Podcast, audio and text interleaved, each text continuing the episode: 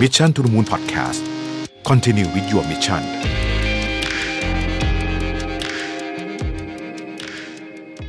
สวัสดีครับยินดีต้อนรับเข้าสู่ Mission to the Moon Podcast นะครับขึ้นอยู่กับรวิทยานุสาหะครับ วันนี้จะมาเล่าเรื่องของโครงสร้างประชากรนะครับ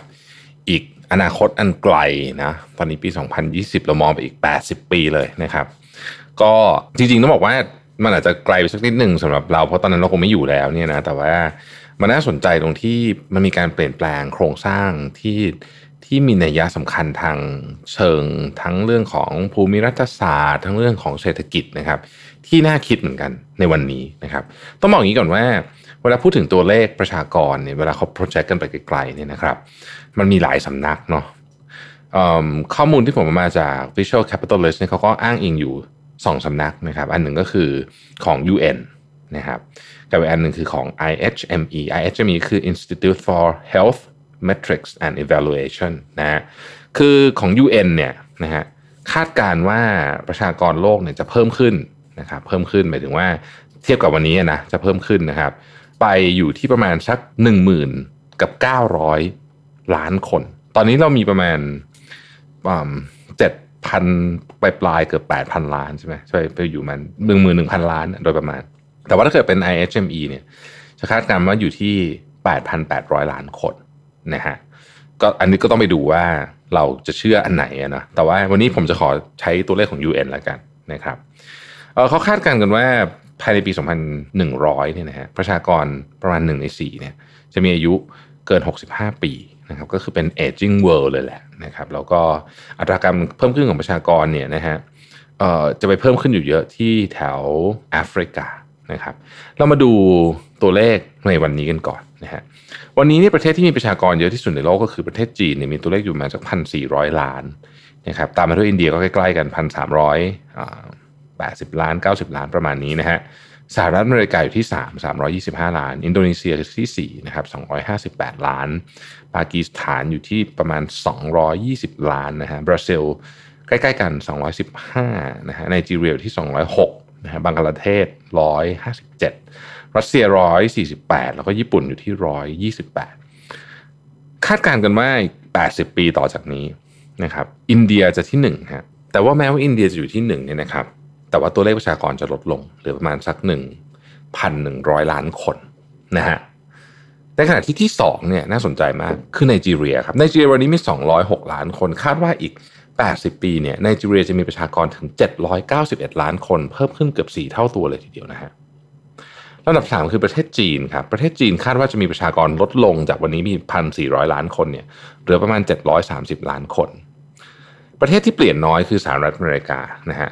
คาดว่าตัวเลขประชากรจะเพิ่มขึ้นเล็กน้อยนะฮะจาก 325 ล้านเป็น 336 ล้านคนนะครับและที่5เนี่ยนะฮะ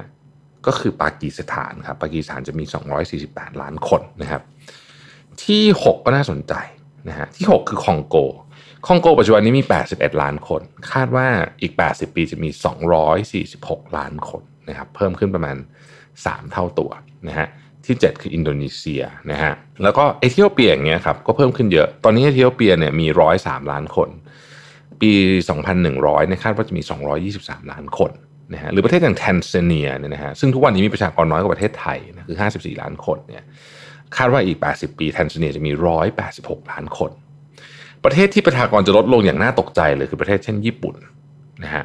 ญี่ปุ่นเนี่ยวันนี้มี 128 ล้าน ปี 2,100เนี่ยคาดว่าจะเหลือ 60 ล้านนะคนน้อยกว่าประเทศไทย หรือว่าประเทศอย่างบราซิล บราซิลเนี่ยวันนี้มี 212 ล้าน คาดว่าจะเหลือ 165 ล้านนะฮะรัสเซียนะฮะรัสเซียในวันนี้มี 146 คาดว่าจะเหลือ 106 ล้านอย่างนี้เป็นต้นนะครับก็เราก็จะเห็นเทรนด์ที่น่าสนใจในในหลายประเทศเหมือนกันนะครับมาดูเรื่องของความหนาแน่นบ้างดีกว่านะฮะความหนาแน่นของประเทศที่ ที่เราได้กล่าวถึงมาทั้งหมดเนี่ยใครจะเป็นประเทศที่หนาแน่นที่สุดนะครับ ประเทศที่หนาแน่นอันดับหนึ่งในปี 2,100 เขาคาดการณ์กันว่าเนี่ยนะครับก็คือไนจีเรียนะครับไนจีเรียนี่หนาแน่นแบบทิ้งทิ้งห่างที่ 2 คืออินเดีย เลยนะปัจจุบันนี้รู้สึกว่าอินเดียค่อนข้างหนาแน่นใช่ไหมฮะแต่ว่าไนจีเรียจะหนาแน่นกว่าเยอะมากเลยนะครับจะมีประชากรถึง 856 คนต่อหนึ่งตารางกิโลเมตรนะครับที่อินเดียนะฮะจะมีประชากร 331 คนต่อ 1 ตารางกิโลเมตรเท่านั้นเองนะครับตามมาด้วยปากีสถานเอธิโอเปีย แล้วก็อียิปต์นะฮะประเทศเหล่านี้จะเป็นประเทศที่ค่อนข้างหนาแน่นมากนะครับถ้าไปดูข้อมูลออย่างประเทศจีนนะครับประเทศจีนจะคนพบว่า 93%ของประชากรของจีนเนี่ยนะครับจะอยู่ที่ฝั่งตะวันออกนะฮะอยู่ที่ฝั่งตะวันออกนะครับซึ่งก็เมืองใหญ่ก็ส่วนใหญ่ก็อยู่แถวนั้นนะปักกิ่งนะฮะ เซี่ยงไฮ้อู่ฮั่นเซินเจิ้นกวางโจอะไรเงี้ยนะฮะเฉิงตูอะไรเงี้ยก็อยู่แถวนั้นหมดฮ่องกงอะไรเงี้ยนะครับ ในขณะที่เกาหลีกับไต้หวันก็ก็ทำนองนั้นเหมือนกันนะฮะก็ทำนองนั้นเหมือนกันเกาหลีกับไต้หวันเนี่ยจะมาอยู่ฝั่งตะวันตกซะเยอะนะฮะฝั่งอย่างกรุงโซก็อยู่ฝั่งตะวันตกเกาหลีกับไต้หวันนะครับ ไปดูสหรัฐอเมริกานะฮะสหรัฐอเมริกาเนี่ย ประชากรเนี่ยจะไปกระจุกหนาแน่นมากที่สุดตรงที่เรียกว่า Boston Washington Corridor ก็คือตั้งแต่บอสตันไล่ลงมาถึงถึงวอชิงตันเนี่ยนะฮะตรงนั้นจะเป็นที่ที่หนาแน่นที่สุดมีนิวยอร์กมีอะไรเนี่ยนะฮะประชากรตรงนั้นเนี่ยคาดว่าจะมีประมาณ 50 ล้านคนนะครับแล้วก็มันก็จะก็คล้ายๆทุกวันนี้นะฮะก็คือก็เป็นแน่นอีกทีก็อีกฝั่งซ้ายนะฮะก็คือที่ West Coast นะครับแล้วก็แถวๆชิคาโกที่เหลือก็จะเป็นโล่งๆนะครับส่วนอินเดียเนี่ยแน่นเกือบหมดนะฮะ เมืองใหญ่ๆของอินเดียก็จะก็จะมีคนค่อนข้างจะหนาแน่นตั้งแต่เชนไนนะครับเก่าเอ่อนิวเดลีไฮเดอราบัดเอ่อมุมไบอะไรอย่างเงี้ยนะครับรวมไปถึงประเทศเพื่อนบ้านแถบๆนั้นนะฮะบังกลาเทศก็คือกรุงธากานะครับ หรือว่าเอ่อกัลกัตตานะฮะอะไรอย่างนี้เป็นต้นนะครับ ที่อินโดนีเซียนะครับอินโดนีเซียเอ่อจาการ์ตากับสุราบายาเนี่ยก็จะเป็นอีกที่หนึ่งที่คนหนาแน่นมาก รวมถึงถ้าเกิดที่เวียดนามก็คือโฮจิมินห์ City นะครับ ในในเชิงของประชากรเนี่ยนะครับ อินโดนีเซียเนี่ยต้องบอกว่าเอ่อน่าจะน่าคือในอนาคตอินโดนีเซียน่าจะใหญ่กว่านี้ค่อนข้างเยอะด้วยด้วยเหตุผลว่าประชากรเขามีเยอะอย่างมีนัยสำคัญนะฮะทั้งหมดทั้งมวลนี้เนี่ยมันน่าสนใจในในเชิงว่าอีกหน่อยเนี่ยเรื่องของทรัพยากรเอ่ยนะครับ เรื่องของอำนาจทางการอาหารต่างๆเหล่านี้เนี่ยมันเกี่ยวข้องกับไม่ใช่แค่ประชากรแต่เกี่ยวข้องกับ อายุของประชากรด้วยนะครับ เรื่องเศรษฐกิจเรื่องต่างๆเหล่านี้ เพราะฉะนั้นเนี่ยเรื่องพวกนี้ก็เป็นเรื่องที่น่าสนใจนะครับเอฟเฟกที่เขาคาดการณ์ว่าจะเกิดขึ้นนะฮะอันที่หนึ่งก็คือจะมีการย้ายถิ่นฐานของประชากรเนื่องจาก climate change นี่อันที่หนึ่งนะครับ อันที่สองก็คือว่าจะมีการย้ายถิ่นฐานเนื่องจากมีมีมีเมืองเกิดใหม่ ที่เราเราเรียกว่าเป็นเมืองขนาดใหญ่มากเรียกว่า megacity เนี่ยจะมีการย้ายถิ่นฐานด้วยจากเรื่องนี้ด้วยนะครับเพราะฉะนั้นสองประเด็นนี้ก็จะทำให้โครงสร้างของประชากรเนี่ยน่าจะเปลี่ยนไปพอสมควรเลยทีเดียวนะครับ ขอบคุณที่ติดตาม Mission to the Moon นะครับเราพบกันใหม่พรุ่งนี้สวัสดีครับ Mission to the Moon Podcast